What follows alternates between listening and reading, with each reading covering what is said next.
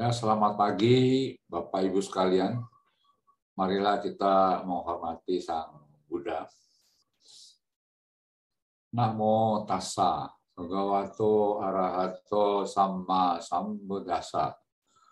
Namo tassa bhagavato arahato samma sambuddhassa.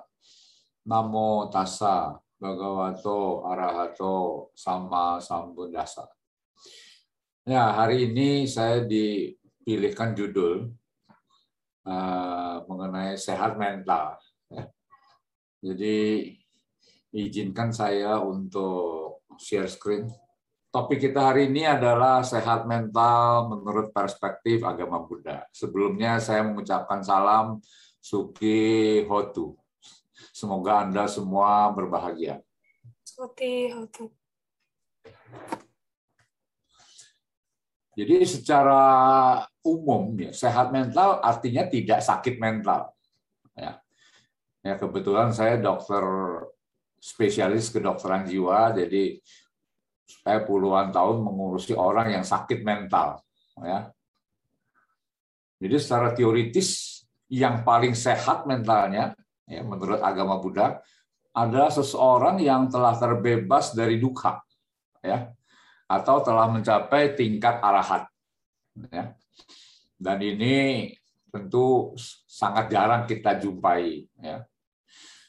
Secara dhamma, mental manusia terdiri dari empat, ya, empat hal.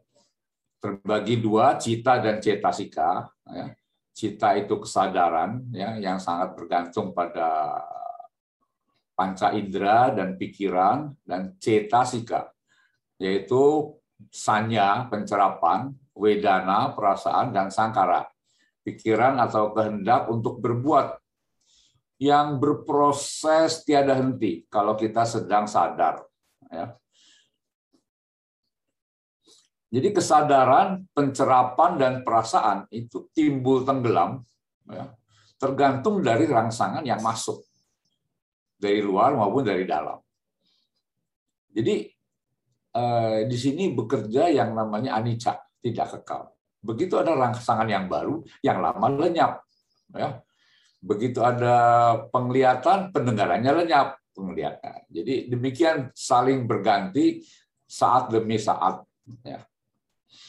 Nah, yang lebih bertahan ya, adalah pandangan atau konsep, pikiran atau kehendak, ya, yang keliru dan tidak bisa dipusatkan. Jadi kalau kita banyak mendengar sesuatu, lama-lama kita percaya. Ya. Kalau kita baca di internet, lama-lama kita percaya. Ya. Eh, kalau kita dibujuk oleh seseorang, lama-lama jadi percaya. Ya. Lalu kita punya pandangan yang baru, yang belum tentu benar. Ya. Jadi yang bisa terganggu adalah pikirannya, ya, atau pandangannya. Ya. Konsep yang salah dan pikiran yang salah akan menjurus kepada kehendak yang salah dan berakhir pada perbuatan yang salah. Ya. Jadi pandangan Buddhis tentang penyakit sangat sederhana. Ya. Menurut Sang Buddha, salah satu penyebab penyakit adalah akibat berbuahnya karma buruk dari masa lalu. Dan tidak ada peristiwa kehidupan yang berdiri sendiri semuanya saling berkaitan atau saling mengondisikan. Ya. Penyakit akan sembuh apabila karma buruk telah lunas terbayar. Ya. Jadi saya memang lihat penyakit jiwa ini susah. Ya. Ada yang berpuluh tahun tidak sembuh-sembuh, ada yang sekali sakit sembuh tidak sakit lagi. Jadi artinya itulah tergantung dari kemampuan batinnya untuk menyelesaikan masalah ya yang ada di dalam pikirannya. Nah, secara teori menurut agama Buddha kita tahu yang namanya Sigalawada Sutta ya.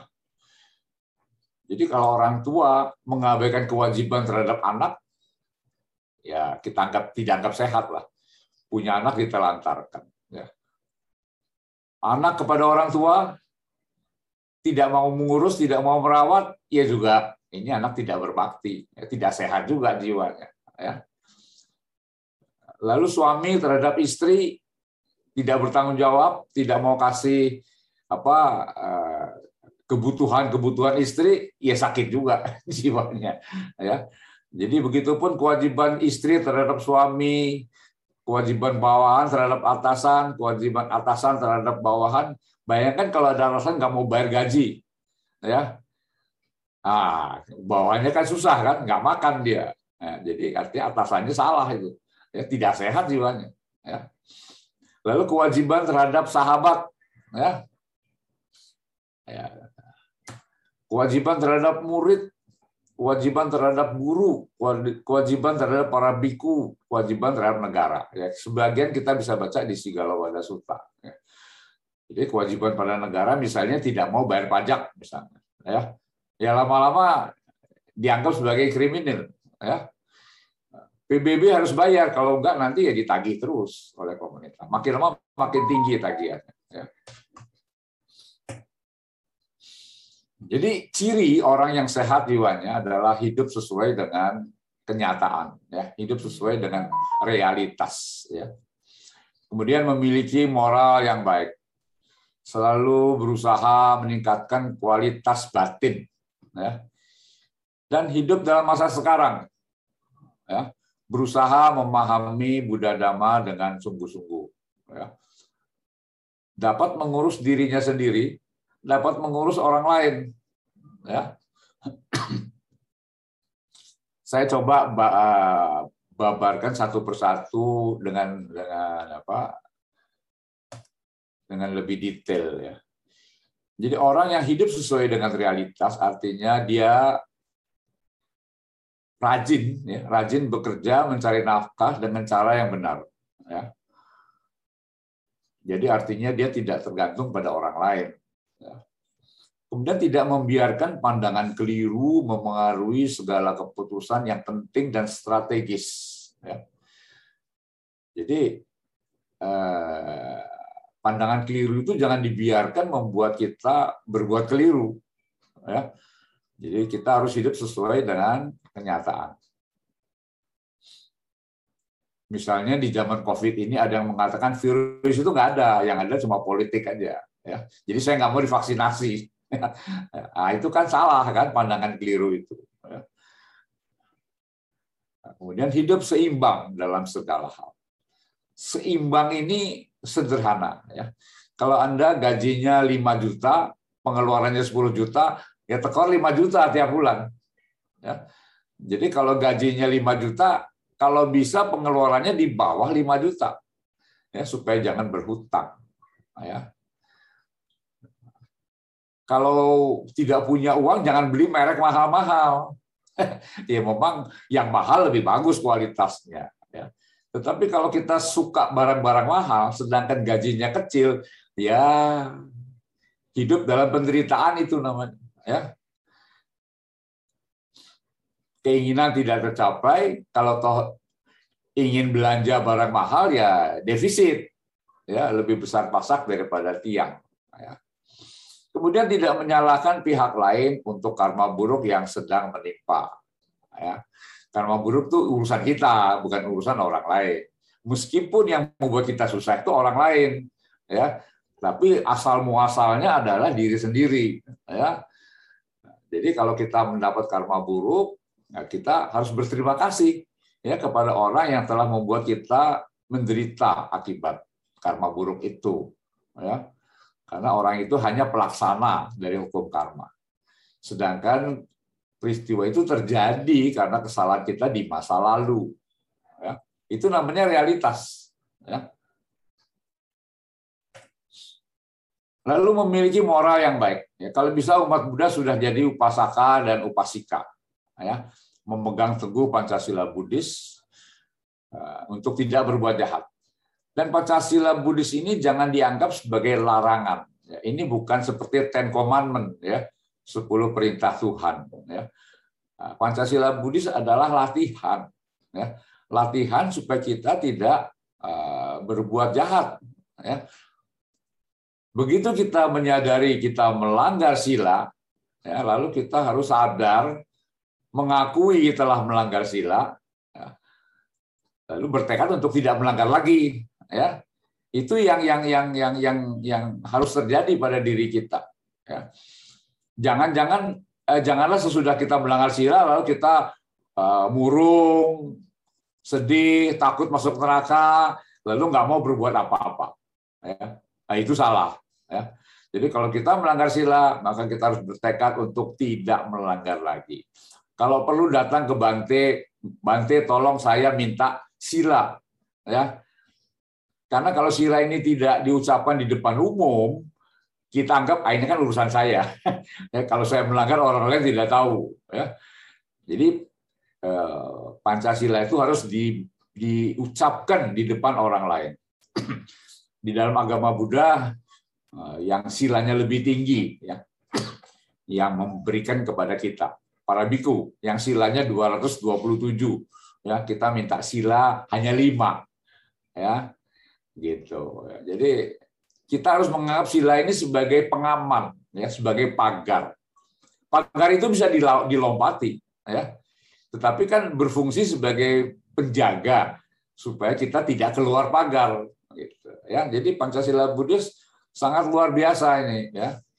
Mendidik kita untuk menahan diri, ya, tidak melanggar sila. Karena kalau kita langgar, maka kita akan menderita sekarang dan yang akan datang. Nah, sebaliknya, lalu kita berusaha untuk berbuat baik. Ya. Kalau nggak bisa tiap hari, ya dua hari sekali. Tidak bisa dua hari, ya tiga hari sekali. Ya. Kalau nggak bisa tiga hari, ya seminggu sekali. Ya, nggak bisa seminggu sekali, ya sebulan sekali. Ya. Tapi kita harus berusaha. Ya. Semampu kita. Ya tidak bisa berdana dengan uang, kita berdana dengan tenaga. Ya. Tidak bisa berdana dengan tenaga, kita berdana dengan pikiran. Ya. Tidak bisa berdana dengan pikiran, kita berdana dengan ucapan. Ya. Atau dengan tenaga. Ya, jadi banyak sekali cara untuk berbuat baik. Ya, jadi kalau kita perhatikan hidup kita sehari-hari, lihat kiri kanan, tentu ada kesempatan untuk berbuat baik. Ya. Dan kalau kita berbuat baik, itu tidak mungkin rugi. ya Karena satu kali kita berbuat baik, kita menanam benih. ya Kalau ditanam di tanah yang subur, suatu saat akan berbuah, dan akan kita nikmati hasilnya. Ya, jadi itu eh, adalah aspek moral dari agama Buddha. ya Selalu berbuat baik. Nah, supaya rajin bermeditasi, ya kita harus tahu mengapa kita mesti meditasi. Jadi dengan bermeditasi kita mempertahankan sila lebih lama. Ya. Orang yang tidak punya meditasi, ya berbuat baik hanya satu hari, besok lupa lagi. Nah, jadi dengan bermeditasi, kita mengembangkan meta, karuna, mudita, UPK, ya, nah, belajar konsentrasi, ya, fokus, ya kalau ada waktu ya wipasana ya. Tapi meskipun tidak wipasana, sehari-hari kita jadikan kesempatan untuk berlatih wipasana. Ya. Suara yang kita dengar, barang yang kita lihat, itu kita jadikan sebagai latihan meditasi. Ya. Kalau saya melihat barang bagus, apa yang timbul pada diri saya? Mau beli? Mau merampas? ya. gitu. Jadi artinya kita belajar dari pengalaman hari-hari. Ya. Itu yang penting. Ya. Apa yang terjadi kalau saya eh, makan makanan yang tidak enak? Ada yang langsung marah, langsung dibuang itu ke, ke lantai. Ya. Ada yang bisa menerima, bersabar, menunggu, ya. Tidak tidak membuang tapi mengatakan wah hari ini saya lagi kenyang ya. Saya sudah cukup makannya. Lalu kita berhenti makan tanpa harus marah-marah ya. Jangan lupa bahwa diberi makanan yang tidak enak itu karma buruk yang berbuah kan. Jadi nggak usah marah ya. jadi kita melatih diri kita sendiri dengan sama sati ya selalu sadar apa yang terjadi, tahu apa yang muncul dalam batin saya, tahu apa perasaan yang muncul, dan saya bereaksi dengan hal yang paling baik, ya, tidak bereaksi dengan yang paling buruk, yaitu melampiaskan amarah, ya. Jadi sambil kita terus berusaha untuk mengurangi kebencian, ya, marah dan sebagainya, iri hati. Ya. Kalau lihat orang lain berpakaian lebih bagus, punya mobil lebih bagus, punya rumah lebih bagus, kita harus mengatakan, oh dia dulu berbuat baik lebih banyak dari saya, ya sehingga sekarang dia mendapat segala hal lebih baik dari saya. Jangan iri hati, ya kita harus berbuat lebih baik supaya nanti kita bisa lebih baik dari dia iri hati itu tidak akan menyelesaikan masalah ya. hanya membuat kita tidak bisa tidur ya nah, jadi kalau kita kalah cantik kalah gentek kalah ganteng ya kalah kaya jangan marah ya itu adalah tantangan untuk kita berusaha lebih baik ya karena kita sebagai orang Buddhis mengerti bahwa segala sesuatu terjadi tidak kebetulan, tapi ada sebabnya. Ya. Oke. Nah, kita harus hidup dalam masa sekarang. Tidak terpaku pada trauma masa lalu. Ya. Jadi setiap peristiwa, baik atau buruk, itu kan kita rekam di dalam batin kita. Ya. Kadang-kadang dia muncul, ya. Nah, kalau dia muncul ya biarkan saja dia muncul nanti kan dia lenyap lagi. Tapi kalau dia muncul kita pertahankan, maka kita hidup dalam masa lalu. Oh ya. Jadi ada orang yang gagal, lalu mikir kegagalannya terus, nggak mau berusaha, takut gagal lagi. Itu kan keliru namanya. Ya. Jadi di masa lalu boleh terjadi apa saja, tapi di masa sekarang kita berhak ya untuk melakukan sesuatu yang lebih baik dari masa lalu. Ya dan kita punya masa depan. Ya. Jangan mimpi, ya orang bilang kalau orang berhenti mimpi berhenti hidup, ya. Tetapi tidak boleh terlena dalam apa khayalan kita. Ya. Bercita-cita tinggi oke, okay, tapi sesuai dengan kenyataan, sesuai dengan kemampuan. Ya. Bahwa nanti terjadi peristiwa yang luar biasa, ya silahkan terjadi. Ya kita bereaksi lagi, ya Jangan mengharap semoga hari ini ada mukjizat, saya dapat uang 10 miliar. Ya itu namanya mimpi kan. Kalau nggak terjadi kecewa kan. Wah hari ini saya nggak jadi dapat uang 10 miliar. Ya, itu namanya tidak realistis. Ya. Nah, jadi hidup dalam masa sekarang adalah sikap Buddhis yang sangat positif. Ya. Tidak terpaku, tidak terkunci pada masa lalu. Ya tidak terlena dengan masa depan. Nah, yang penting hari ini, saat ini saya bagaimana? Ya, bagaimana perasaan saya, bagaimana pikiran saya, apa yang saya lakukan sekarang, ya, begitu. Ya. Kemudian belajar dhamma. belajar dhamma ini sangat sulit. Ya. Zaman dulu ketika saya mulai belajar agama Buddha, internet belum ada. Cari buku susah. Ya. Zaman sekarang enak sekali. Ya. Eh, Google sudah menyediakan puluhan juta website tentang Buddhisme. Ya. Tapi yang paling gampang kita rajin ke wihara dengan khotbah. Tapi ada yang bilang, wah itu khotbah berulang-ulang. Itu lagi, itu lagi. Saya bosan. Ya. Saya sudah tahu topik itu. Apakah kalau sudah tahu lalu mengerti? itu kan lain hal ya. Antara tahu dan mengerti itu beda. Ya. Jadi mendengar itu penting. Ya, mendengar. Kemudian baca. Ya, selain kita pakai kuping, kita pakai mata. baca buku dhamma atau belajar dari website. Ya. Ini juga belum tentu menarik. Ya. Ada yang malas baca, ya karena matanya sudah lamur atau lebih suka main game ya atau nggak punya internet ya kalau baca website di apa di HP ini kan kecil-kecil hurufnya nggak enak bacanya ya jadi enakan baca di eh, desktop tidak semua orang punya desktop ya. sebagian masih gaptek nah. Jadi belajar dhamma itu secara sederhana dengan mendengar dan membaca. Lalu selanjutnya adalah membahas. Yang tidak ngerti tanya. Yang lebih ngerti. Ya. kalau kita sok tahu ya kita salah terus. Ya. Jadi eh, setiap kebaktian disediakan waktu untuk tanya, ya, karena isi kitab suci agama Buddha adalah tanya jawab. Umat bertanya, Buddha menjawab. Ya. Eh, jadi sekarang sang Buddha sudah tidak ada. Ya, jadi ya, tanyalah yang berkhotbah, mungkin dia lebih tahu dari kita. Ya. Atau kita ajak teman-teman untuk membahas sesuatu. Eh, teman-teman, boleh nggak sih bayi tabung Salahnya di mana menurut agama Buddha kalau kita kita ikut bayi tabung?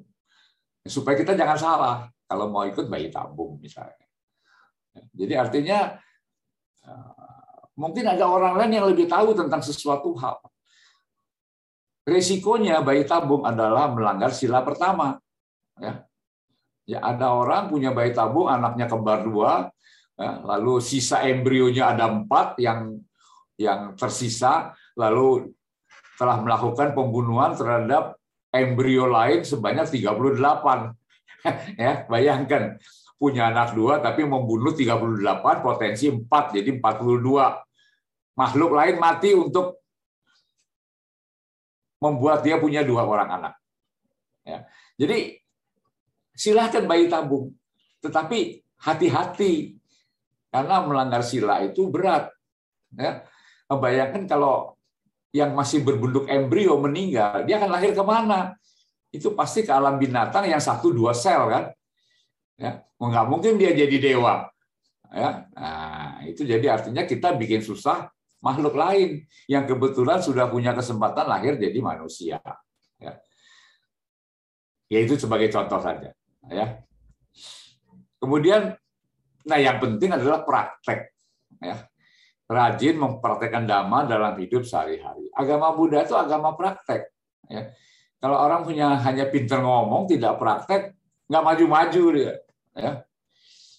Saya kenal ada orang menganggap dirinya ahli dalam bidang tertentu, tapi setelah saya kenal puluhan tahun nggak maju-maju, ngomel terus sepanjang hari, sombong terus, nggak berkurang-kurang, ya, ya, wajahnya itu nggak pernah lihat tersenyum, murung terus, ngerti dhamma, tahu dhamma, tetapi dia tidak praktek. Nggak mau meditasi, ya, nggak mau mengembangkan meta, gimana mau maju? Ya. Kalau mampu silahkan membabarkan dhamma. Ya. Jadi biku, sama nera, jadi pandita, dan seterusnya. Anagarika, anagarini. Jadi kalau punya kemampuan dan kesempatan silahkan saya nggak nggak ah, bukan nggak bukan nggak pernah ya hampir tidak pernah menolak kalau diminta untuk dhamma desana karena apa? Ini kesempatan. Ya. kesempatan untuk berdana dhamma ya. Nah, jadi kalau diberi kesempatan nggak mau diambil salah itu. Ya. Ambil itu kesempatan. Belum tentu orang lain diberi kesempatan yang sama. Ya. jadi kalau anda mau belajar belajarlah dhamma. Kalau sudah mengerti, belajar membabarkan dhamma. Itu namanya dana dhamma. Ya. Dana dhamma adalah yang tertinggi. Ya. Karena kalau kita berdana makan satu piring, tiga jam dia lapar lagi. kan. Ya, kita berdana uang satu juta sebulan habis. Tapi kalau kita berdana dhamma, kita membuat orang happy, membuat orang sekitarnya juga happy. Ya. Nah, jadi itu beda antara dana dhamma dengan dana sepiring nasi ya, lebih tinggi berdana dama. Kalau ada kesempatan, silakan ambil. Ya. Ada orang yang bisa mengurus diri sendiri, tapi ada yang tidak mau memperkuda orang lain. ya, orang lain disuruh-suruh. Nah, sekarang ada cerita para calon spesialis dibully oleh seniornya, ya, diperkuda, ya, diperbudak, ya Jadi tidak memperbudak orang lain, tidak memperbudak orang lain, tidak tergantung kepada orang lain dalam segala hal.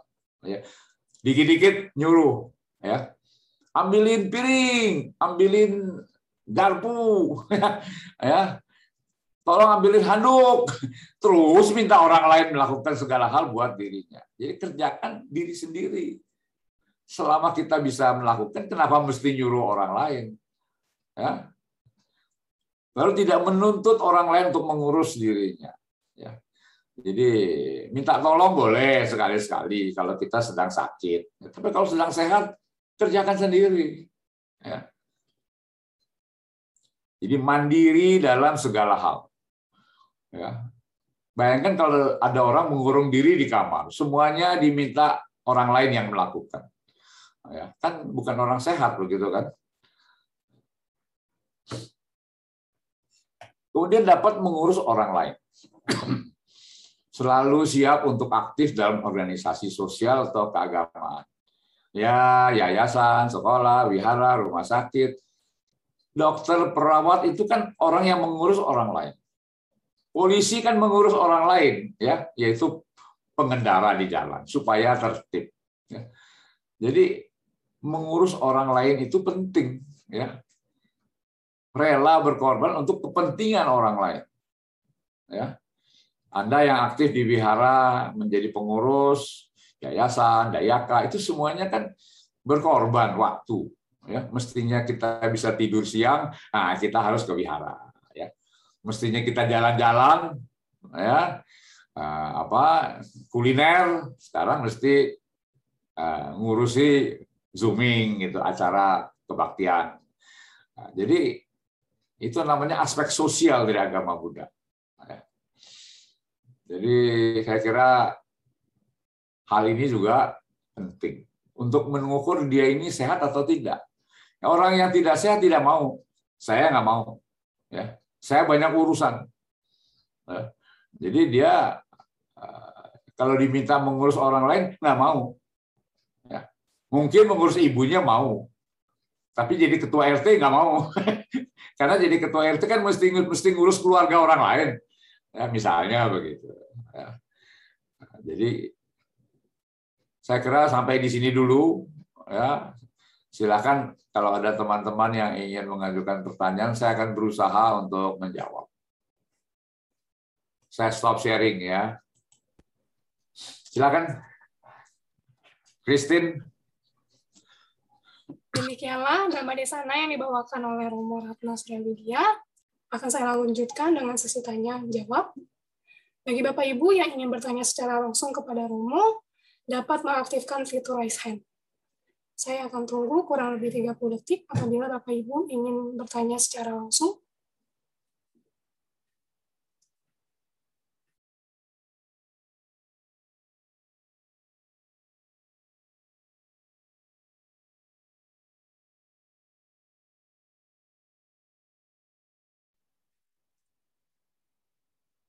Baik, belum ada pertanyaan secara langsung.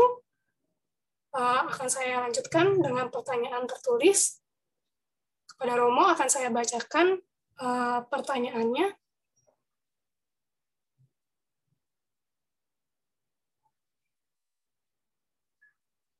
Selamat pagi, Romo. Nama budaya.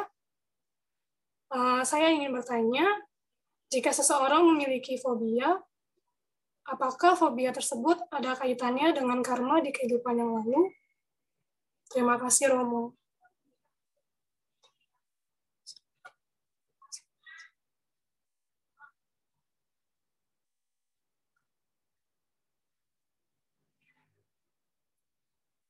Oke, kepada Bapak, Ibu, dan saudara-saudari semua, sepertinya Romo uh, ada sedikit kendala dengan jaringannya. Mohon ditunggu sebentar.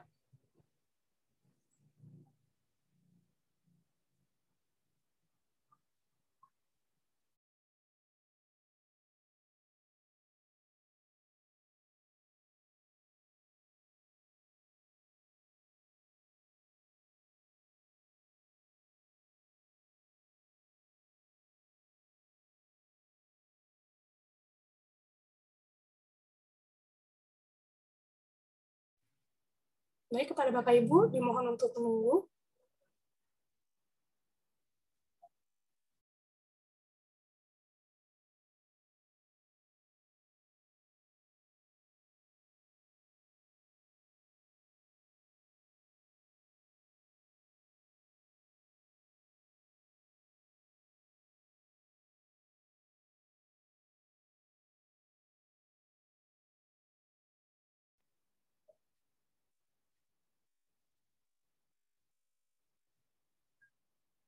Baik, saya akan ngecek apakah Romo sudah masuk kembali ke dalam ruang Zoom.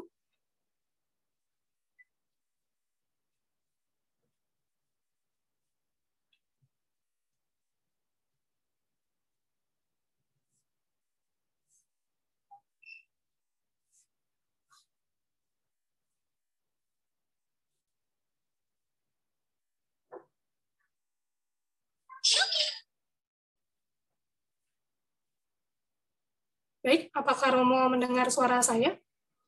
Ya, sekarang udah tadi, tadi terputus. Sekarang saya pakai ya. HP. Ya, silakan kalau ada yang mau bertanya. Ya, baik. Akan saya bacakan pertanyaan tertulis yang sudah masuk, Romo. Ya. Selamat pagi, Romo. Nama budaya. Saya ingin bertanya, jika seseorang memiliki fobia, apakah fobia tersebut ada kaitannya dengan karma di kehidupan masa lalu? Terima kasih. Ya, fobia itu adalah perasaan takut yang berlebihan terhadap sesuatu. Ya. Jadi kalau ada orang yang fobia terhadap air, mungkin pada masa lalu, kehidupan lalu, dia pernah tenggelam di laut. Ya. Sehingga begitu lihat air, dia takut. Ya. Kalau ada orang fobia terhadap api, mungkin dia pernah mati terbakar. Ya, kalau orang fobia terhadap benda tajam, mungkin dia pernah ditusuk matinya. Kalau orang fobia terhadap ketinggian, ya mungkin dia pernah jatuh dari tempat tinggi, ya sehingga mengalami ketakutan. Jadi jawabannya adalah pasti, ya. Jadi fobia itu berhubungan dengan uh, masa lalu, ya. Jadi artinya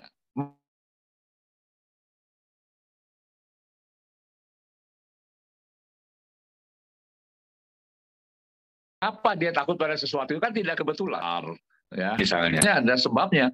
Jadi pengalaman buruk itulah yang akan membuat dia berpandangan uh, keliru padahal nggak apa-apa ya. Jadi orang lain tidak takut dia ketakutan sendiri ya. karena pengalaman di masa lalu yang masih melekat di dalam uh, pikirannya. Jawaban saya begitu. Ya. Baik, terima kasih atas jawabannya. Akan saya lanjutkan dengan pertanyaan berikutnya, Romo. Selamat pagi, Romo, nama budaya. Apakah ada hubungan jodoh seseorang dengan karma masa lalunya? Terima kasih.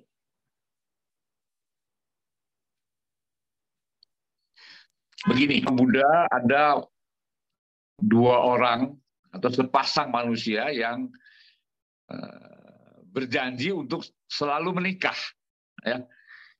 ya. Selalu menikah dalam setiap kelahiran. Saya bertekad untuk kawin sama kamu di mana pun kamu dilahirkan. Nah, jadi begitu dia lahir di alam yang baru, jatuh begitu lihat langsung apa eh, tergetar ya karena memang janji itu melekat pada pikirannya. Ya. Jadi kalau orang itu namanya berjodoh, berarti dalam kehidupan lalu dia pernah berhubungan. Ya. Sehingga begitu ketemu lagi langsung bergetar, langsung jatuh cinta. Yang namanya jadi jatuh cinta pada pandangan pertama, ya kemudian dia kejar itu ya supaya janji yang dulu terpenuhi. Ya, tapi kadang-kadang ya nggak begitu juga ya yang ya kadang-kadang ya karena faktor lain ya tapi kalau yang namanya jodoh pasti berhubungan dengan masa lalu ya apakah di masa lalu itu dia bersaudara apa jadi suami istri ibu anak anak ayah saya nggak tahu tapi pasti kita pernah berhubungan di masa lalu sehingga di zaman sekarang itu timbul kesan tertentu yang membedakan dia dari orang lain Ya. Oke. Okay? Baik, terima kasih atas jawabannya Romo. Akan saya lanjutkan dengan pertanyaan berikutnya. Akan saya bacakan. Selamat pagi, nama budaya Romo. Apakah ada cara lain selain meditasi untuk mengatasi burnout pada masa sekarang? Terima kasih, Romo. Untuk mengatasi apa? Burnout, Romo. Burnout? Ya.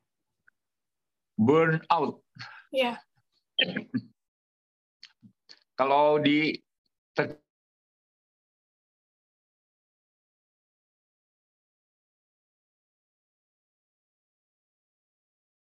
akan jadi bosan ya. Burnout kan yang tanya.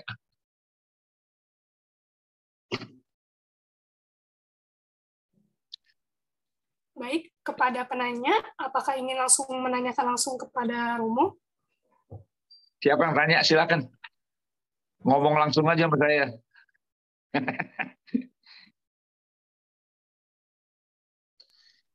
Baik, tunggu sebentar, Romo akan konfirmasi sebentar.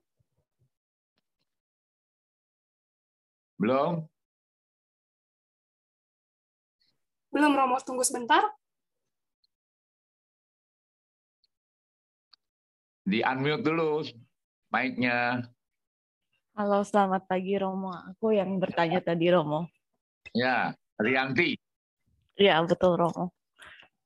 Ya, Romo ini berkaitan sama pekerjaan sih yang maksudnya pas pandemi ini kan kerja di rumah dan ya.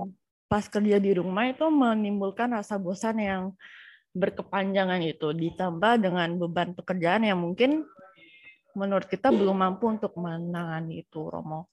Dan sudah dilakukan beberapa cara sih Romo dengan salah satunya untuk me time kemudian beberapa kali meditasi. Cuman hal tersebut belum maksimal menurut saya gitu Romo. Apakah ada cara lain untuk hal itu Romo? Makasih. Begini, uh, kalau ada hal yang tidak bisa kita kerjakan karena memang kita belum mampu, ya kita harus konsultasi dong. Konsultasi dengan orang yang memerintahkan kita, yang memberi tugas begitu. Atau kita bisa bertanya kepada teman-teman lain yang lebih berpengalaman. Ya. Nah, yang namanya isolasi ya work from home ya tentu membosankan ya. Ya jadi kita harus mencari teknik sendiri untuk mengisi waktu ya. Mengisi waktu luang ya. Misalnya senam ringan ya. Eh, lalu eh, kita beli alat olahraga yang bisa membuat kita berkeringat sebentar eh, kemudian kita mendengarkan musik, ya bekerja sambil dengar musik misalnya, atau kita memainkan musik, ya. Nah, kemudian kita boleh untuk break ya boleh nonton kan, nonton film seri, ya, eh, karaoke, ya. Jadi artinya salah satunya memang meditasi, ya. Tapi tidak semua orang bisa tahan lama dengan meditasi. Ya. Jadi meditasinya ya cukup misalnya 20 menit begitu, nggak perlu sampai berjam-jam. Ya. Eh, cuma dengan teknik yang sederhana, misalnya meditasi apa yang kita lakukan begitu. Ya. Tapi yang namanya sendiri yang tidak enak.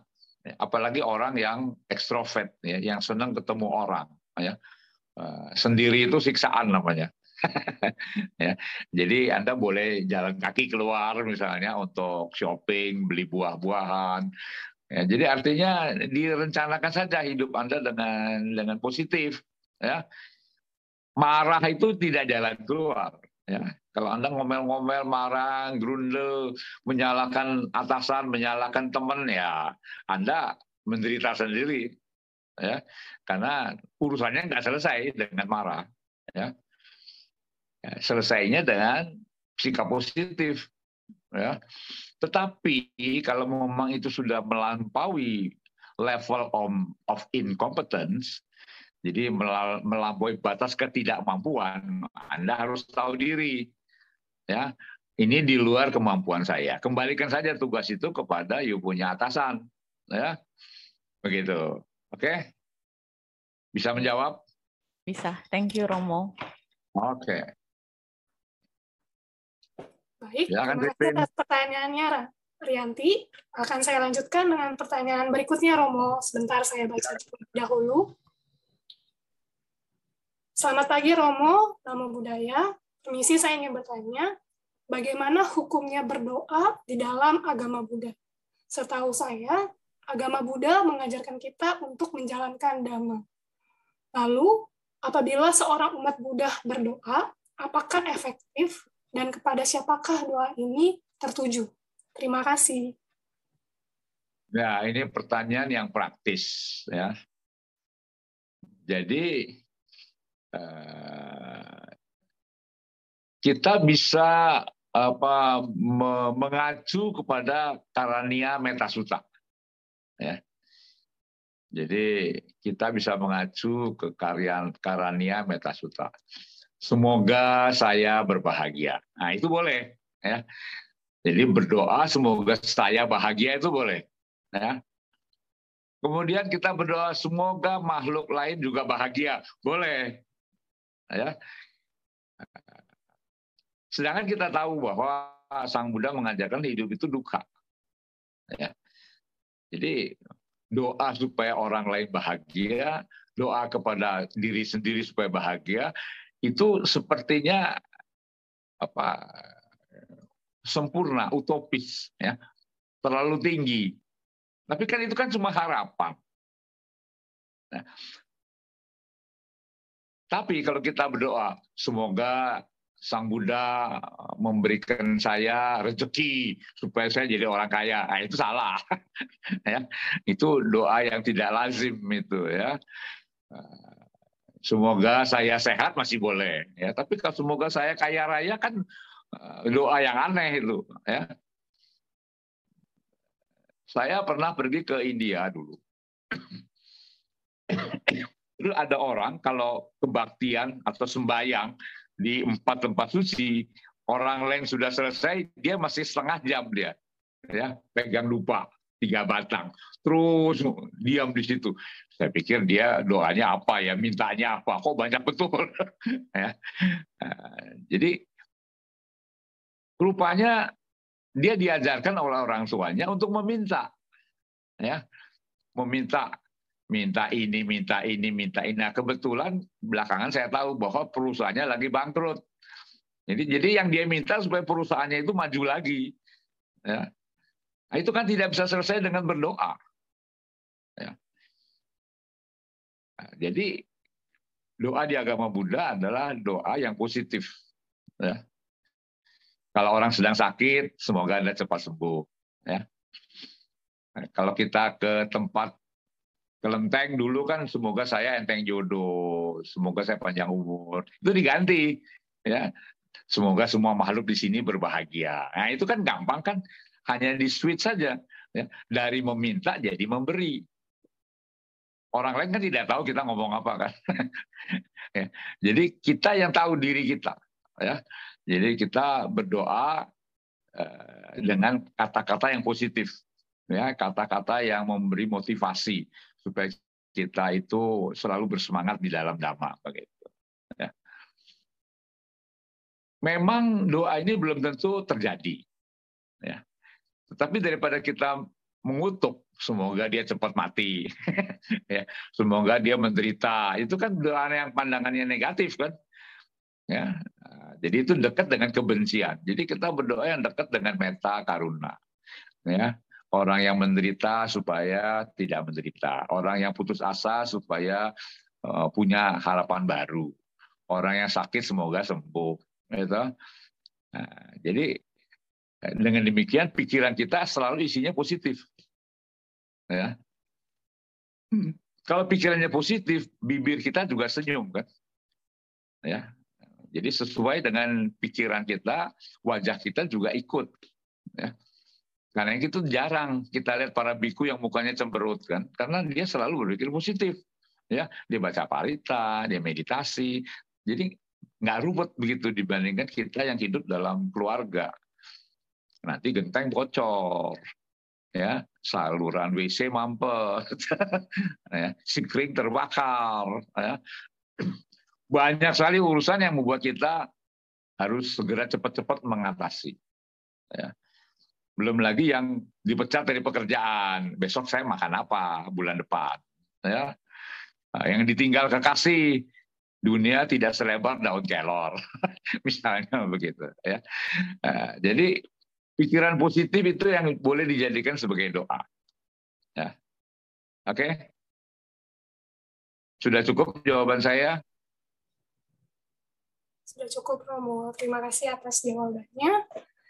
Um, apakah dari Bapak Ibu dan saudara-saudari ada yang ingin bertanya langsung kepada Romo?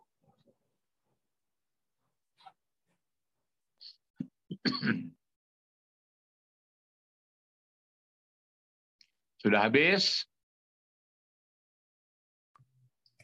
Sepertinya sudah habis pertanyaan Romo. Uh, ada satu pertanyaan dari saya. Saya ingin bertanya kepada Romo. Untuk yang terakhir, pertanyaannya adalah uh, di masa pandemi saat ini, uh, seperti yang tadi Rianti, cuman saya lebih ke arah bagaimana kita mengatasi amarah dalam diri kita dengan cara yang baik gitu. Romo. Amarah. di saat kita sedang marah di di rumah karena suatu hal atau terjadi suatu hal, bagaimana kita melampiaskannya dengan cara yang baik. Begini, orang yang amarah itu berarti dia kelebihan energi, ya tekanan darahnya naik, ya denyut nadinya cepat, badannya panas, matanya melotot, sikapnya kasar, ya. Nah, jadi kita bisa melakukan hal yang sederhana.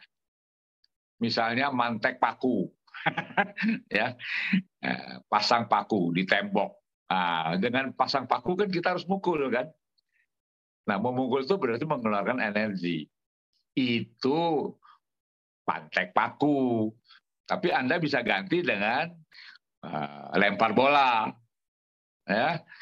Nah, bisa juga diganti dengan uh, main biliar ya. Itu kan menyodok nyodok bola ya. Bisa juga tepok bola. Atau kalau anda punya sangsak pukul itu sangsak sampai capek ya. Atau ke kamar mandi itu bak di air pukul aja pakai tangan ya. Sampai amarah kita reda ya tapi jangan dibuang, airnya habis. Jadi pada prinsipnya, kita menyalurkan amarah itu dengan positif. Kalau kita pukul orang, orangnya sakit.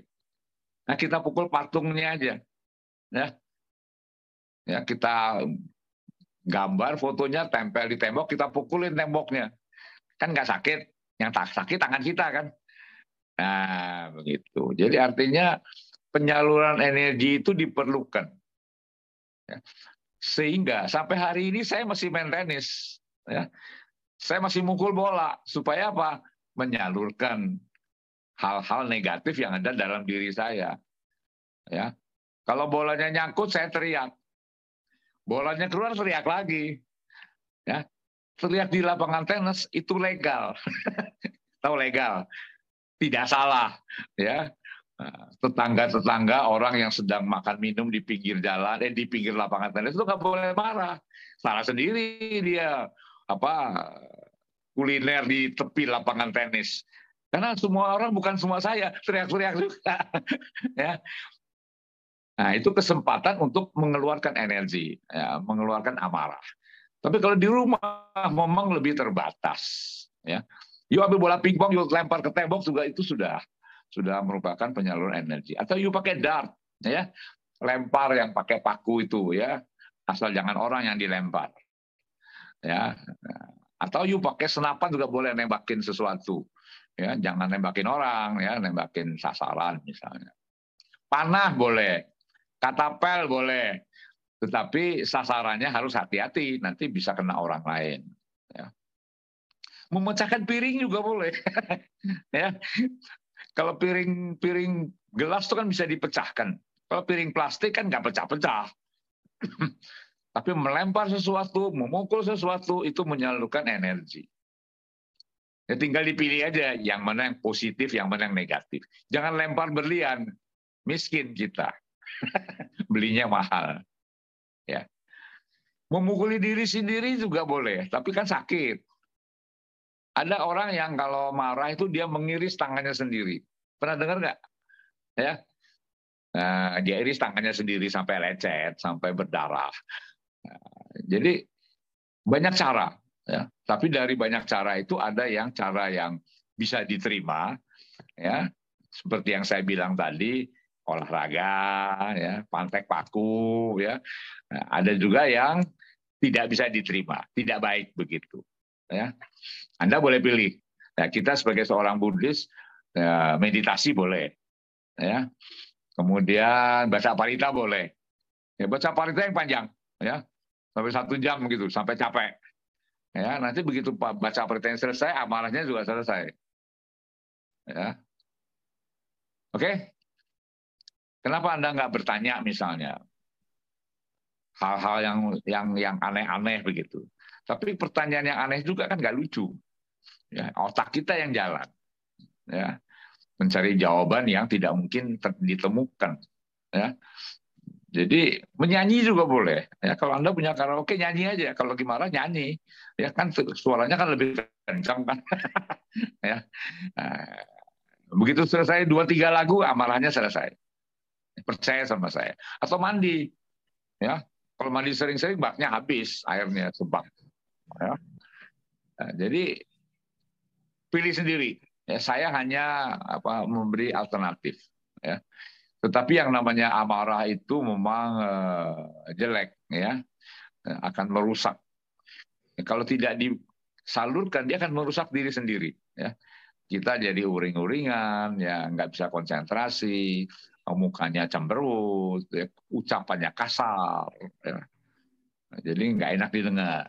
Ya, jadi ya kira-kira begitulah. Oke? Okay? Oke, terima kasih Romo. Habis pertanyaannya? Uh, sepertinya sudah habis, tidak ada pertanyaan lagi dari Bapak atau Ibu dan saudara-saudari. Uh, apabila berkenan, uh, apakah bisa Romo buka closing statement untuk kebaktian pada pagi hari ini? Ya, baik. Jadi saya sebagai pandita agama Buddha kebetulan juga dokter spesialis kedokteran jiwa, topiknya sehat mental. Ya. Meskipun saya melihat banyak orang yang susah sembuh dari kondisi ini, sakit mental. Ya. Eh, tetapi ya kalau dia berusaha, mungkin dia bisa lebih sehat mentalnya ya. Cuma sayangnya banyak orang eh, malas ya untuk praktek dhamma ya. Jadi lebih suka agama Buddha hanya di KTP aja ya. Ya tahu umat Buddha ada sekian ribu yang kewihara cuma 50. ya tahu.